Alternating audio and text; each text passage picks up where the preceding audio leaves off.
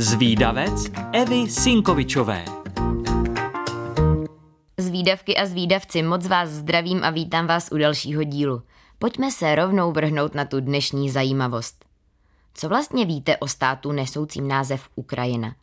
Název země je slovanského původu a nese vlastně význam krajní území.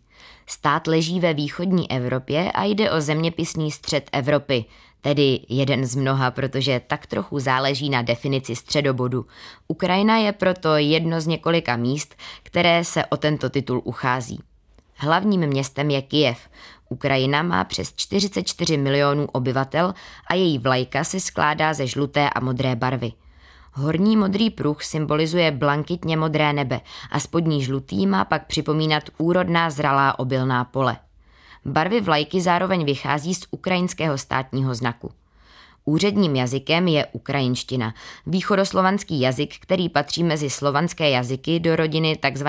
indoevropských jazyků. Nejblíže příbuzný si je tento jazyk s ruštinou, pak s běloruštinou a také s polštinou. I čeština je ale ukrajinštině poměrně blízká. Pokud budete znát pár základních slovíček a frází, budete se, co se týče řeči, dobře orientovat.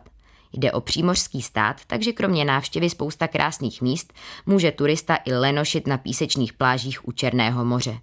V ukrajinských městech a vesničkách je i spousta starých pravoslavných kostelů, které určitě stojí za návštěvu. A když dostanete chuť na něco ukrajinského, Ukrajinci mají pestrou kuchyni a využívají hlavně domácí potraviny. Jídla se proto často skládají z brambor, masa, hub, ovoce a bylinek. Nejznámějším jídlem je boršč nebo soljanka.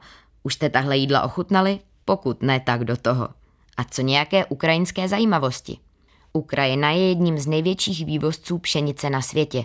Lidé tu nosí snubní prstínky na pravé ruce a najdete zde nejhlubší stanici metra na světě.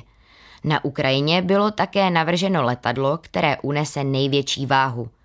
Kouzelným ukrajinským místem k návštěvě je pak třeba takzvaný tunel lásky, stromový tunel v lese, který se vytvořil pohybem vlaků vedoucích do a z dřevospracujícího závodu v Orživu.